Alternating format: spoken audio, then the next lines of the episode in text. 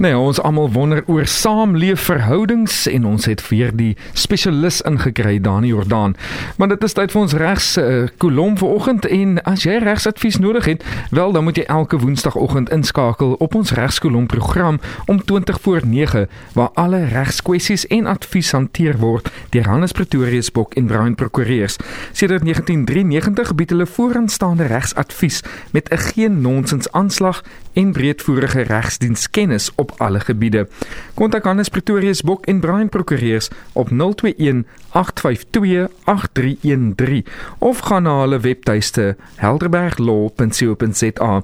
Jy moet net onthou dat Radio Helderberg of Hannes Pretorius Bok en Brian Prokureurs nie aanspreeklik gehou kan word vir enige skade gelei wat voortspruit uit advies gegee in hierdie regskolom program nie. Elke saak moet op sy eie meriete hanteer word. Sedert 1993 bied Hannes Pretorius Bok en Brian Prokureurs vooraanstaande regsadvies aan hulle kliënte. As verteenwoordigers van verskeie prominente besighede en individue in die Helberg kom, asook in Suid-Afrika, is die firma se geen nonsens aanslag en breedvoerige regsdienskennis in aktebesorging, egskeidings, familiereg, litigasie, testamente en boedels 'n groot aanwinst vir hulle kliënte. Kontak Hannes Pretorius Bok en Brian Prokureurs by 021 852 8313 of gaan na helderberglaw.co.za.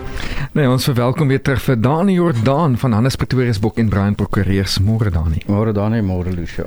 Lekker om weer vir jou hier so te hê en ons gesels oor saamleefverhoudings. Dani, wat behels dit? Dani, 'n saamleefverhouding behels waar uh, mense wat in 'n romantiese verhouding is, besluit hulle gaan nou saamleef soos man en vrou. Mhm. Mm en ehm um, ja, hulle gaan hulle hulle hele dit wat uitgestraal word in die publiek is soos 'n man en vrou. Hulle maak saam kos en al daai tipe goed. Hulle bly saam. OK. Hm. Ja. Nou, hoe lank moet mense in so 'n verhouding wees om as saamleefverhouding gesien te word? Baie mense sê nee, ag, 6 maande of is 3 maande. Wat is dit? Ek is baie bly jy noem dit want daar's 'n persepsie of 'n mite dat as jy vir 6 maande of langer saamleef, mm -hmm. dan word jy nou gesien as man en vrou. Ja. En indien daar 'n moeilikheid kom, dan is dit nou soos 'n huwelik binne gemeenskap van goedere. Dit is die grootste pot nonsens wat jy in jou lewe kan kan hoor. Daar is nie daar is nie 'n ding nie. En of jy nou vir 6 maande, 6 jaar of 10 jaar saam woon Ja. en daar's nie 'n ooreenkoms wat julle verhouding reguleer hoe julle met julle bates en goed gaan verdeel nie is daar nie dit daar word baie verwys na common law marriage maar daar bestaan ook nie so ding in ons reg nie. Werklik. OK. Dit is interessant, nee. Oh, wow. Want mense hoor baie in sosiale kringe dit. Yes. Maar dit is half so norm van maar ons bly al 'n jaar saam en ek het nou reg tot dit en dit en dit. I've definitely heard that Yeah. around two years. Many people have said after two years, official. Ja. Lucia there's Okay. no such thing. sure, I'm going to remember that. I think I'll post it just And if for I- anyone can- in danger. Yeah. if I can just add to that, remember when you are married, um, whether whether it's in community of property, out of community with or without your crew, when you get divorced, there's a, a settlement document that regulates the division of the estate and all of that, as I've um, explained before. When you live together in in this uh, cohabitation, you don't have any rights as when you were married. Anything like that. There's no rights, anything that protects the one from the other, or anything like that. Okay, so like my grandma always used to write her name at the bottom of her Pyrex bowls. so if anyone borrows it, they know it's her. So if you're not married, you should write Maybe your do name. that. Uh, this couch mine, Lucius. okay, so what happens? And the parties together, they love each other. Now they don't love each other so much. And now there's a little bit of trouble. In that situation, how does everything get divided? How, how do we work this out? Now, Lucia, I've shortly touched on that. Um, due to the fact that there's no agreement or document regulating the division, and usually what happens is when, I mean, we move in together, now we've got two fridges, two microwaves, etc., etc., so we get rid of a few things to make space for another one. Now, three, four, five, six years down, down the line, we break up, and now you don't have a fridge, you don't have a couch, you don't have this. Um, and there's no way of enforcing that on the other party. If that was if my my couch when we moved in, it's still my couch, and I don't have any obligation to give you a couch or a fridge or anything like that. And that's where the problem comes in, especially when people buy property, immovable property together. Well, that's a, a, a different thing. Was usually on the the sale. There's two names, etc. But I mean. Um, if it's not on the document, Yes. we both moved in. I bought the property. The the the uh, um, the, the th- people thought, listen, yeah, we're going to be together forever. Now mm. there's a breakup, and that does create problems, huge mm-hmm. problems. Absolutely. And if you bought a house together, well, that's the immovable property. That's exactly Oh, where it oh, comes oh, in. okay, Yeah. okay. So um, that gets difficult, you know, Yeah. and it's really entangled. I'm actually currently busy with that one, and that's it's now on the High Court. Sure. Goodness. Okay, so as a as a person in a relationship, how can you actually avoid this risk, or at least lessen the risk of um, this type of thing happening? Yeah, avoid the risks and all of that. You Mhm. enter into a cohabitation agreement where Okay. we sit down with an attorney or someone that can draft agreements like that and say, listen, here, we are moving in together or we've moved in together. We want the finances, etc., etc., to be divided as, as such.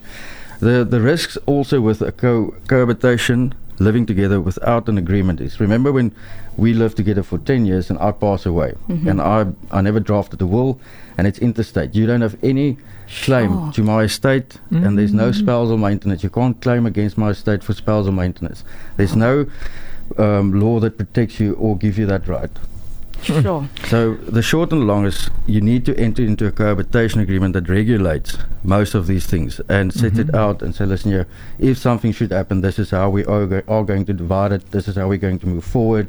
This is how we will settle um, the, the whatever's between us.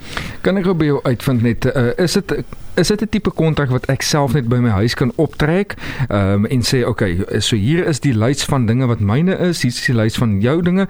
Um, ons albei teken daarbey en dit is tipe van soos 'n testament. Of is dit iets wat ek moet gaan optrek saam met 'n prokureur 'n uh, formele kontrak Um, dit is nie noodwendig nodig om dit voor 'n prokureur te doen nie, maar ek sal voorstel jy doen dit. Ek weet ek het so een van my gesprekke wat ek vroeër gehad het, ek vir jou gesê al die grys hare en bok daar by my kantoor se baard is as gevolg van onbehoorlike opgestelde ooreenkomste. ja Daar is sekere vereistes in die ooreenkoms wat sekere waaraan voldoen moet word.